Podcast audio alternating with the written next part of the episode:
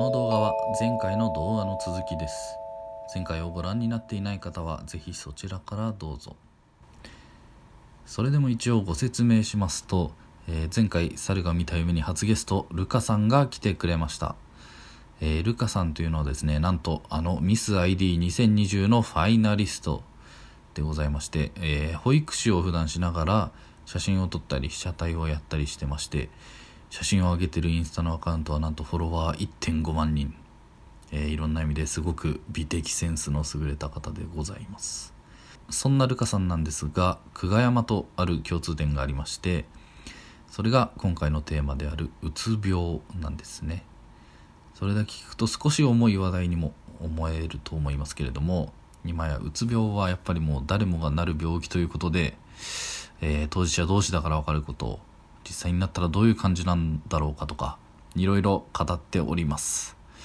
最後にルカさんからメッセージもありますんで、えーちょっと長いですけど最後までぜひお聞きください。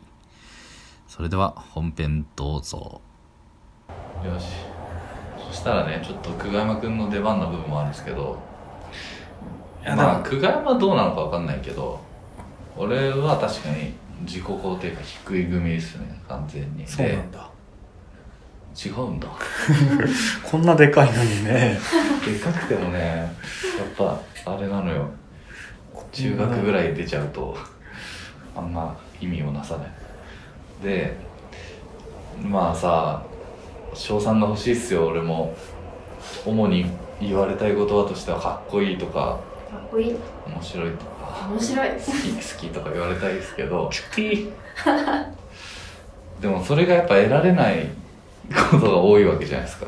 基本はね、うん。で久我山もまあそうでしょまあまあでも俺自己肯定感低いかって言われると疑問が残るんですよね。あそっか。俺自分大好きというか自己肯定感の高さと世の中の周りの自分への評価のギャップに苦しんでるみたいな。うんなんで俺はこんなね結構いいプレーするのに評価されないんだみたいな。うん。まあ一歩間違えれば清原ですよね。しゃぶっちゃう。はい。やめてね。せめて別居してからにして。あの部屋で大麻栽培するかもしれません。しそうな見た目してるから。そうか自己肯定感かでも自己肯定感っていうのはなんかもう今の世の中生きる特に若者は重要なキーワードになってきてますよね、うん。みんななんか最終的にそこがよりどころというか。ほん。なんかもうやっぱ嫌が王でも自分の評価とか立ち位置がもう現実そのとか SNS 問わずでリアルバーチャル問わずで自分の立ち位置とかがもう決まっちゃってそこに自分の思う生き方とのギャップっていうのは常に照らし合わされて苛まれてる人もいるでしょうね。まくし立てるな。えでもさまあそこの差でしょ。差にはい苦しんではい。うつ病になったとこはあるんでしょうやっぱり。ま今僕はうつ病の彼をすごく観察するようになって一緒に住むようになって。いつからなんですか？あ僕は2018年ん？2018年の12月ぐらいだからちょうど2年前ぐらいですね。そこからちょっといろいろショッキングな出来事があってそこでちょっとずっと考え込んだりイライラしたりっていうのが繰り返してたらちょっと仕事が手つかなくなってでそこから病院行って薬飲むようになったら逆になんというか回復したというよりかはもうそのダウンした状態でずっと固定みたいな感じでちょっとマイナス5ぐらいなのでずっと行くみたいな感じででその仕事もうまくいってなかったしそのショッキングだった出来事も解決したわけじゃなくてずっと苦しんでみたいな、まあ、今はなんかだいぶもう薬も減らしてきてますし落ち着いてはきてるんですけど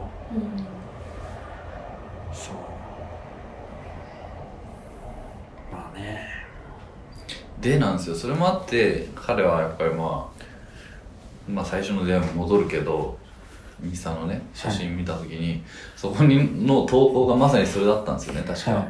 うつ病と診断されましたってなったやつでしょ。投稿で。まあちょっと仲間感はあったわけでしょ。シンパシーがピピピってきて。で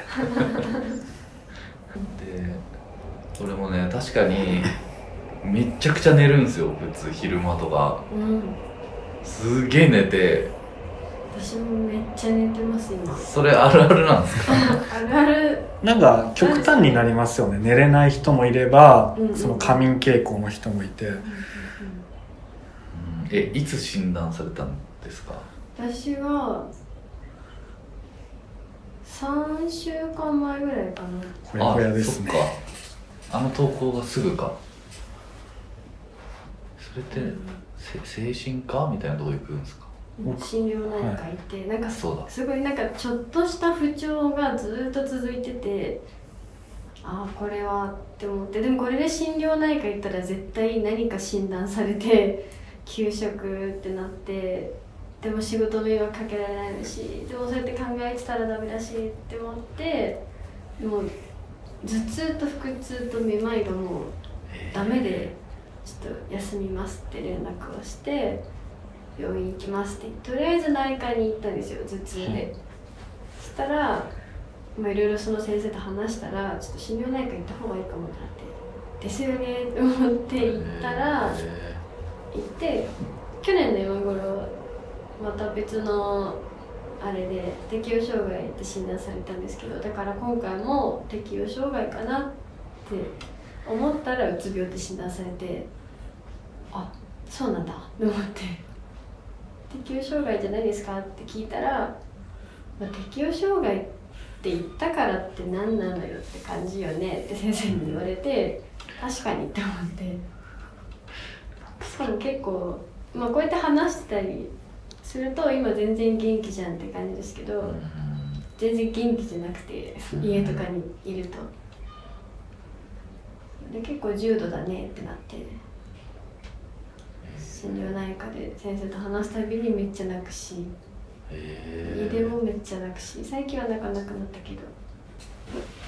3週間前か。超最近ですね。最近です。昨日3回目の病院行ってきたから。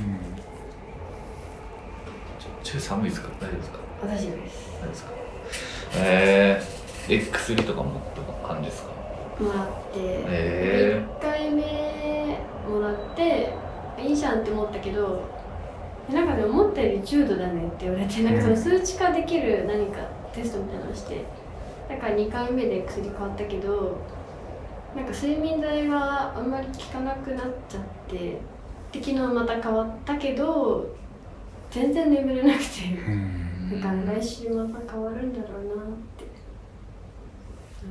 なんかさっき回す前に原因あるって言ってたじゃないですか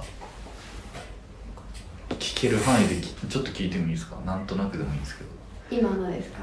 うん。今は職場。えーななん人間関係とかですか？あ全然ぼかしていく関て。係もありなんか、まあ、仕事量もありっうんて感じですかね、やっぱうん、多い大変だったですか？大変。給料低いし保育と介護とか看護とかは絶対もっと給料上げた方がいいと思うんですよね。うん。子供たちはすごい可愛いし保護者も大好きだし先生も大好きな人も多いし仕事も楽しいんだけどけどって感じです。報われなさ的な。でもそれはいはい。あなんですか？大丈夫です。いや今もまあまあまあ辛いですけど私は去年の方が辛くて。うん。だからそう比べるとまだマシだなって思ってですよね。辛いけど、去年適応障害。うん、それこそ去年こそうつ病なんじゃないかと思ったけどあ去年も去年の5月のゴールデンウィークって10連休あったねはいはいはいそれが長すぎて なんかもう私が仕事が遅いのもあるかもしれないけど前の会社前も保育園だったんですけど前の会社は残業が禁止でその分家での持ち帰り仕事とかが多くて制作とか書類とかも、うん、なんかもうレベルが違うぐらい丁寧だし多いしって感じで10連休まあ前半は出かけたけど後半はもう全部リスケキャンセルして家でずっと仕事してて、うん。仕事行きたくなさすぎて泣いてでそっから5月から10月の終わりまでかけてずーっとなんかゆるゆるっと体調崩して10月の31日かにもうなんか不調という不調が全部出てこりゃダメだって思ってその 10月の中旬ぐらいに熱が出たんですよ結構の高熱が。で園長に連絡してちょっとこんなこんだけ何度熱が出たからって話したら人手が足りないからこの時間だけ来てって言われていやいや子供に移ったらどうすんの？だし確かに人が少なかったら国の基準にも引っかかっちゃうけどいやいやって思ったからその時の最後のいろんな不調が来ちゃった時の10月31の連絡は全部事細かに腹痛と吐き気と嘔吐と眠れないしもうずっと何時間も泣いてるんですみたいない。ろいろ書いてだから休みますって。休んでも大丈夫でしょうかとかじゃなくて休みますって宣言して病院行きますって言ってって感じでした。まあ、そう。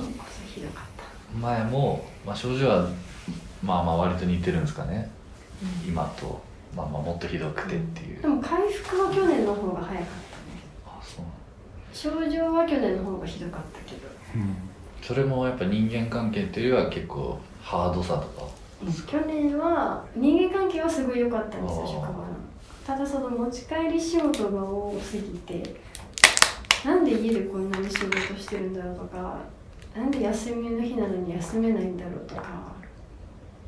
わかります。ちょっとその辺言ってこう。世の中変えてこう。俺もテレビで最近ディレクターになったんですけど AD 時代マジひどくて。うん。でなんかそれが当たり前みたいな環境なんですよ、もう徹夜とか。ないっすよね。マジないっすよね。先輩たちなんでこれでやってきたのって思うぐらい、まあ、昔は金がもうちょい良かったのかな。なんか過渡期間ありません？俺らの世代。なんかもっと若い人はもっとサクッとなんか辛いこと辛いって言える人たちな気がして。うん。わかんないけど。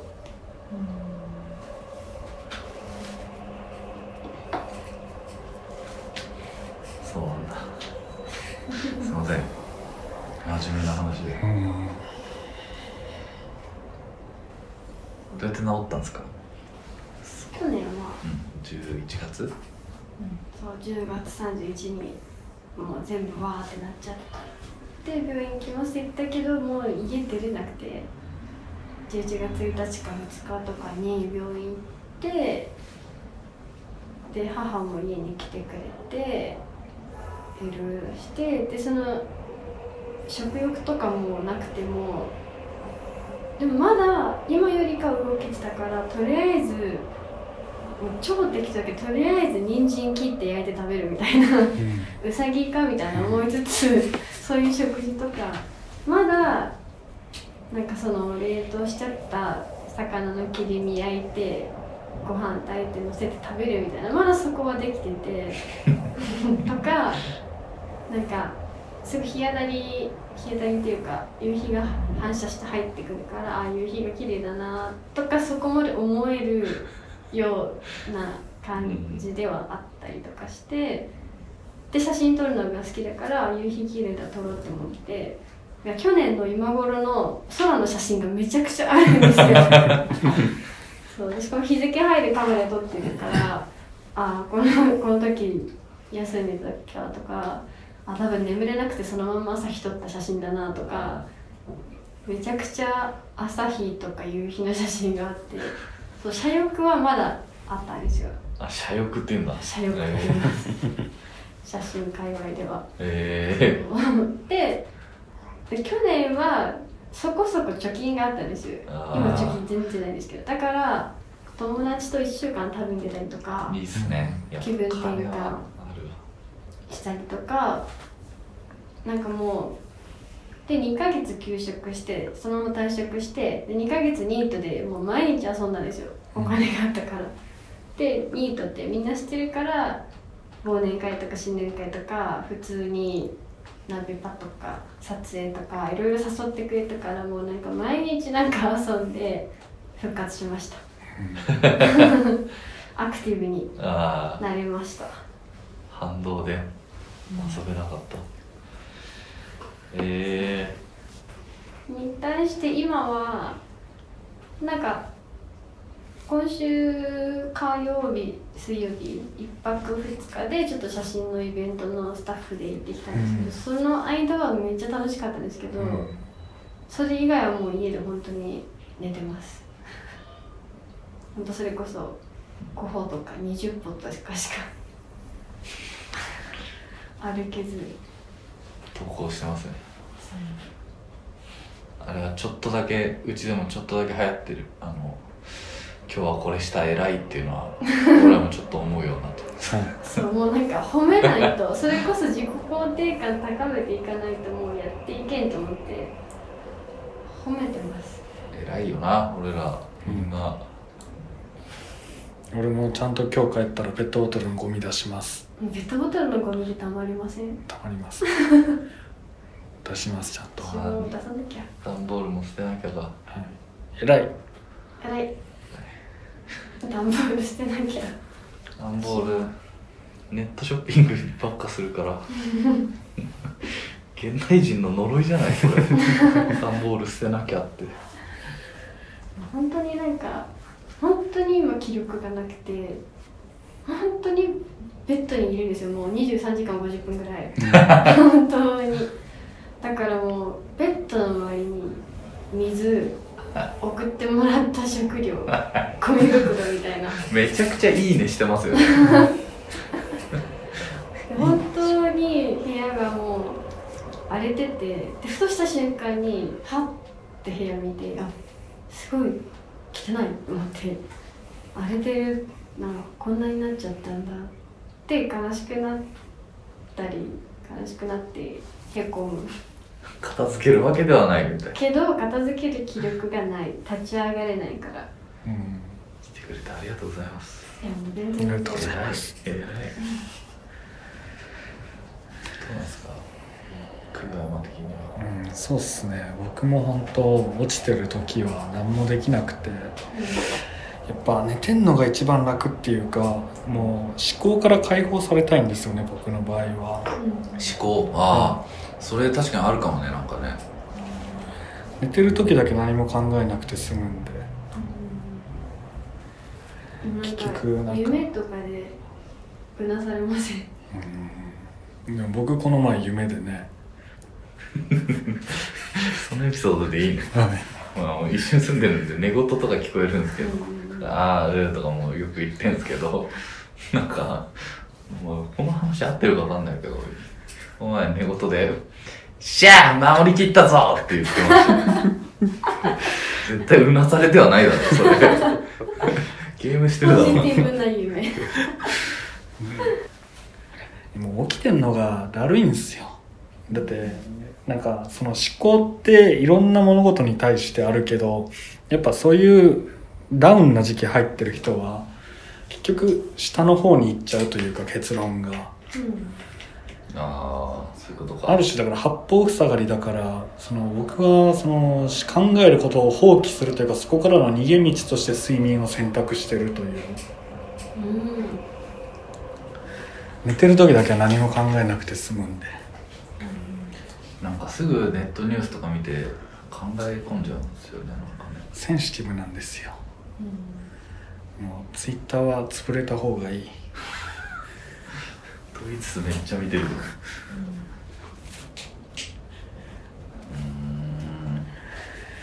ん。いやーうー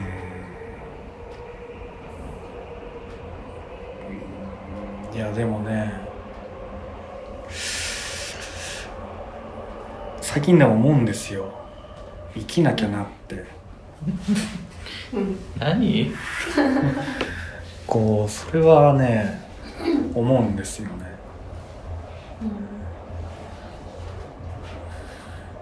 なんか僕その漫画とか映画とかが好きなんですけどああいう創作物のフィクションの物語って基本やっぱその善のメッセージを発してるというかやっぱその極論突き詰めて言えばその根底にあるメッセージって生きろだなって思ってて。やっぱ僕その漫画とか映画に救われたってこともあるし大好きだなって気持ちがあるからこそなんか俺が生きることがその作品の価値の証明につながるというかそういう使命感を持って最近は生きるようにしてるんですよね。まあ、ここで俺がその死ぬ死ぬことを選択しちゃったらその作品の持ってるメッセージが僕に届かなかったことの証明になっちゃうからそれはなんかやるせないというか、っていう気持ちでね休日も映画を見見見まくってるんですけど。ただめっちゃ考えてますねと思いました。監督に届けたい思い。まあひ暇暇というかなんか。でもそんなさうんまあわかるしすごい、うん、まあそうだね。あーまあそうか。いやそうだなとは思うけどうんそんなこと考えずにうんまあまあい生きろなんて言われなくても生き生きるべきっていうか。うんというかそんな言われなくても生きる価値はあるんじゃないのって思いたくないですか？言われなくても。言われなくてもっていうかなんかメッセージが発せられたからそれを受け取らなきゃっていうよりははい。もうただ存在するだけで我々は生きていいんだということをさうんうん。思いたいじゃないですか。まあ、思いたいですし思うのが当然ですよね。もう生きてるだけで偉い、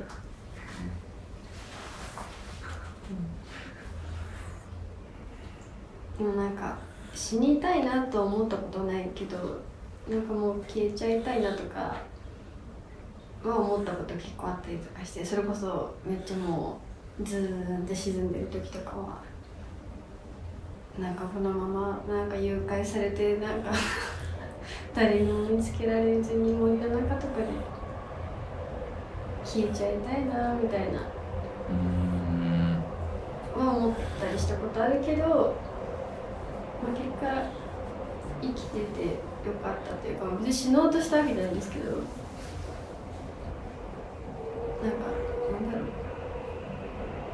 生きなきゃとかも特に思わないけどまあ毎日生きてて偉いなって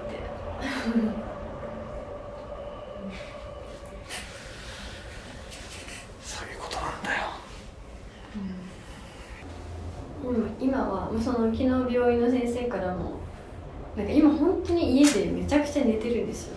でこんな寝てていいのかって思って昨日病院の先生に聞いたらまあ今はそんなもんでしょう。みたいなそうなんだ。まあ、まだ3回目だしねってなって、そうでも泣くことが減ったんですよ。なんかよくわかんないけど泣いてたんです今までは。あ泣くことが減ったんです。って言ったら「そりゃよかった」って めっちゃ心療内科の先生すごいなって思って褒めるのが上手だしーへ話ー聞くのが上手だし、すごい肯定してくれるから。すごいなって。そんな感じ？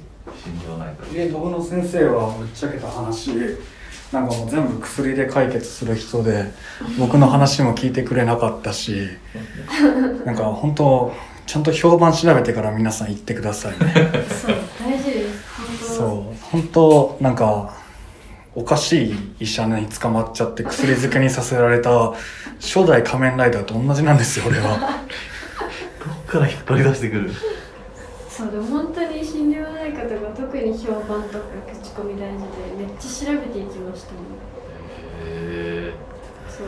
薬でどうにかするとか薬だけとりあえず渡すとか全然話聞いてくれないとかのとこもあるから。そうなんですよ。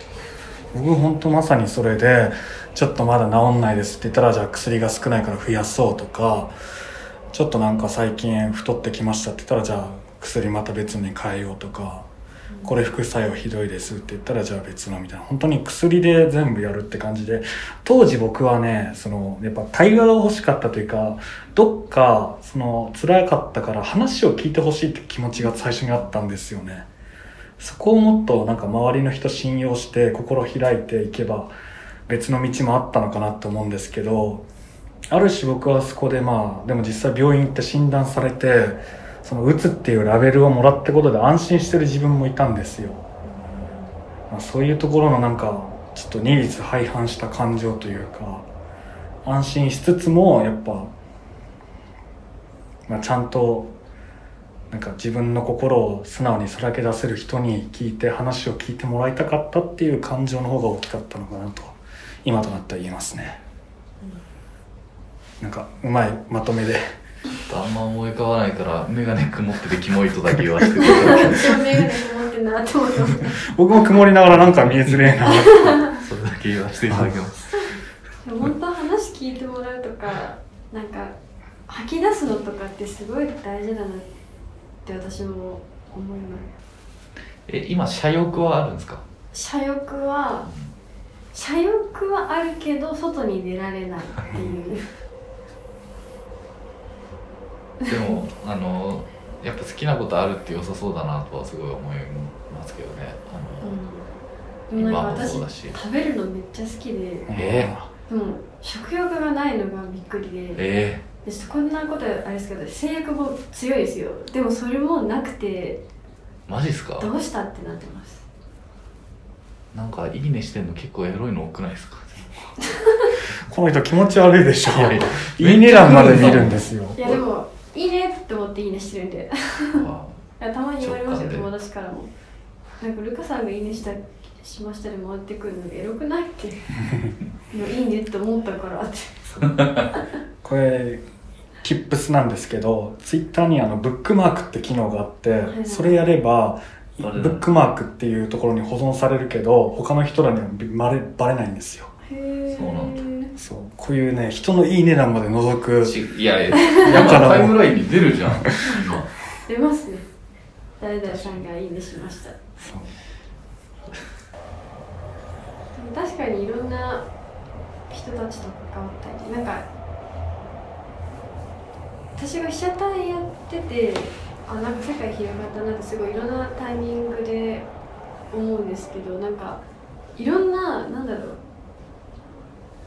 なんていうんだろういろんな界隈写真じゃなくてその映像とか、イラストとかそれこそなんかその自主制作映画とか、うん。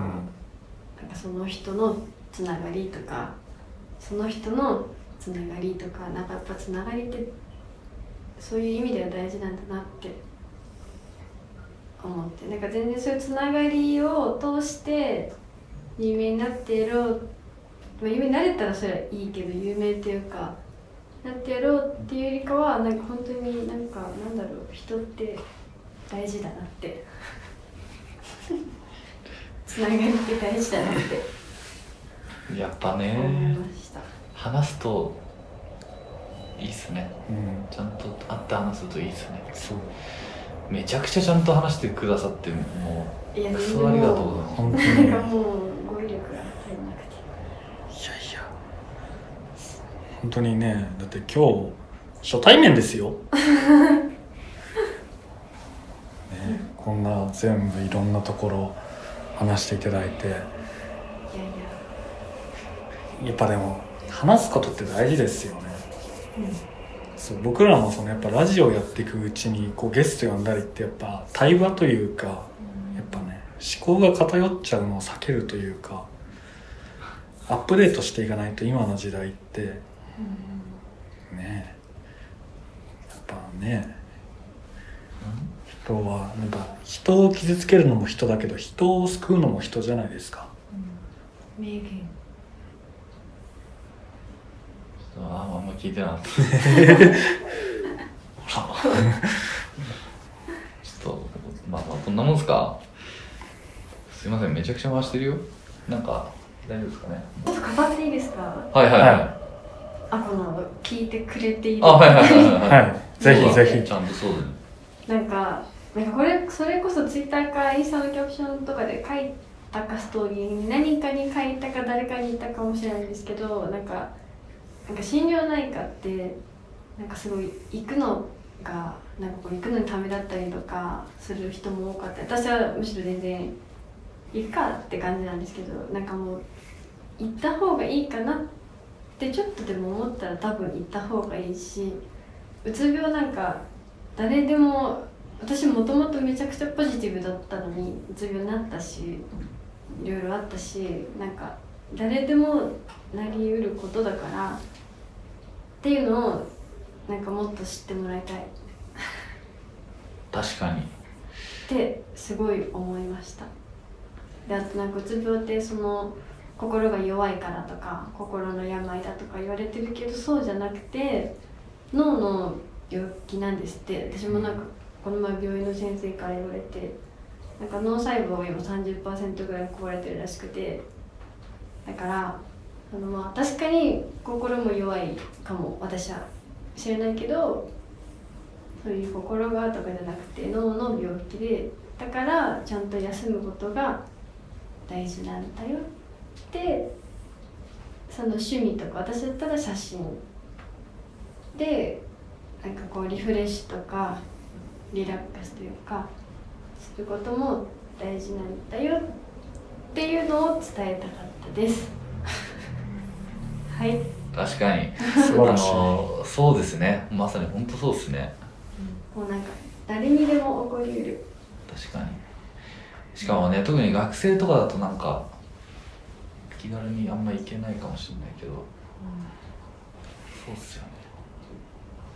結構なんか DM が来るようになってうん。なんか私も実はうつ病でとかなんか僕も何年か心療内科通っててとかだからなんかめっちゃ長文で来て私もめっちゃ長文で返してるんですよ。今回の DM で見た通り分かるかもしれないんですけどだからなんだろう全然なんか一人じゃないしでもなんだったらみんな私に DM くれって感じです。え。まあ、それは言い過ぎたかもしれないけど 本当に一人で抱え込んじゃダメだしなんかもう本当に書くでもいいしそれ専用の鍵垢のツイッターのアカウント作るでもいいしそれこそ家族とか恋人とか友達とか特にいなかったらもう壁に向かってでもいいからもう発する内から吐き出すことがすごい大事だと思う。それですごいすっきりしたりとかちょっと解放されたりするからうんみんな一人じゃないんだよっていうのを伝えたかったです、ありがとうございます。ありがとうございます。いやがとうございます。そう本当そうですね。めっちゃ考えさせられるわ。なんか弱音って入った方がいい時もありますよね。なんか友達とか同僚とかでも、この人が吐いてくれたから俺も吐けるなとかって時もあるし、うんうん職場でも。うんうんそうですね。言ってった方がいいっすよね。本当に思った時は。本当にありがとうございます。ありがとうございます。じゃあ最後にめっちゃ語っちゃったんですけど。や大事っすよ。じゃあ以上。あなんかね。告知とかありますか、告知ないです。えラジオっぽいことやりやがって。宣伝とか告知ありますか？何か。あじゃあ最後ね。あの第1回ぐらいから最後にやること決めてるんですよ。お。今週なんかハマったあ別にそんなに語るほどでもないけどおすすめのものとか人とかことコンテンツとか。コンテンツを1個最後上げて終わるっていうのをやってるんですけどそれやっていいですか？なんかあります？やりましょ決めたかな。いやちょっと待って今週か。不意打ちだな。う寝てしかないけどまあまあまあまあ。何でもいいですよ。もうなんか後々聞き返した時に思い出せればいいんでそれを、うん OK ですはい大丈夫でですすだってここに本人いるんだよ。はいじゃあ。じゃあ今週のコンテンツ。イェイ。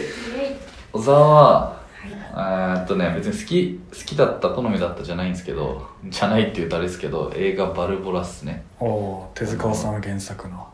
えバル？ー、そう「バルボラ」っていうバルボラ先週ぐらいから始まった稲垣吾郎主演で二階堂ふみの出てる映画を見てきましてなんかね手塚治虫のはい。原作なんでしょあれ。はい。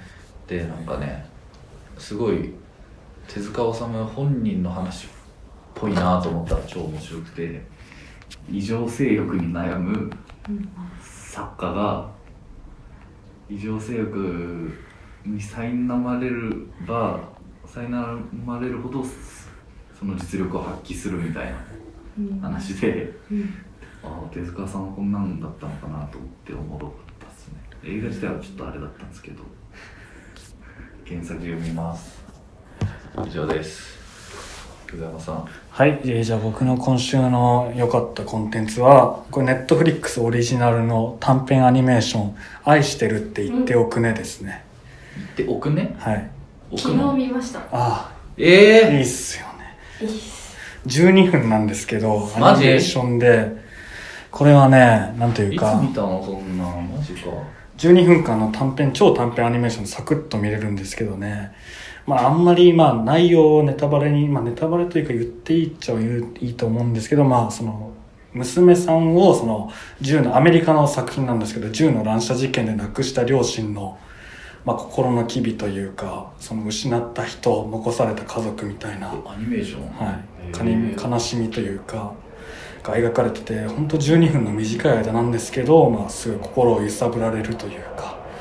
でなおかつねやっぱりこう考えさせられたのは、まあ、やっぱりそこってアメリカならではのその銃社会の危険性っていう、まあ、その地域性もはらんでると思うんですけど、まあ、日本でそういう作品が出てこないのは幸せなのかなとかやっぱ向こうの国はそういう危険いつ襲い来るかわからない中っていうねいろいろ考えさせられました。ぜひ短いので見てください。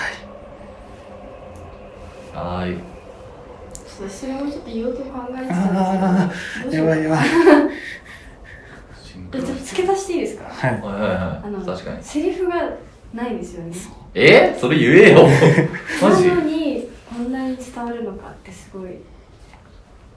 ということで見てください。でこのお二人に比べてすごいしょうもないんですけど私が最近ハマってるハマってるんでしたっうん何でもいいです。けのまああの寝る時ベッドに毛布私毛布ブランケットブランケットでモコモコになって寝ることです超あったかそう。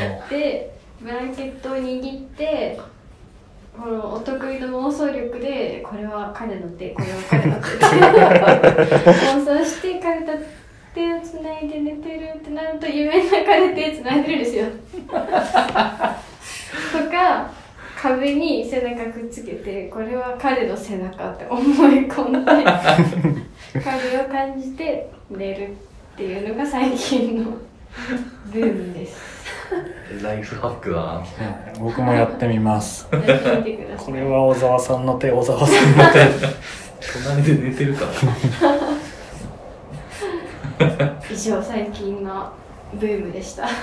あざした。ありがとうございました。よしじゃあ。ありがとうございました。長時間。すいません。1時間20分いっちゃった。わお。ありがとうございましたゲストね。はい。ありがとうございました。もうこっから俺らも頑張って誓います。はいルカさんに何？何を誓うの？じっちゃんの名にかけて的な。ま あ近代一少年ルカさんの名にかけてはい。ちゃんとねもうちょっとちゃんとします、はい。今後も。めちゃめちゃお腹空いてうます、ーん。一蘭食べよ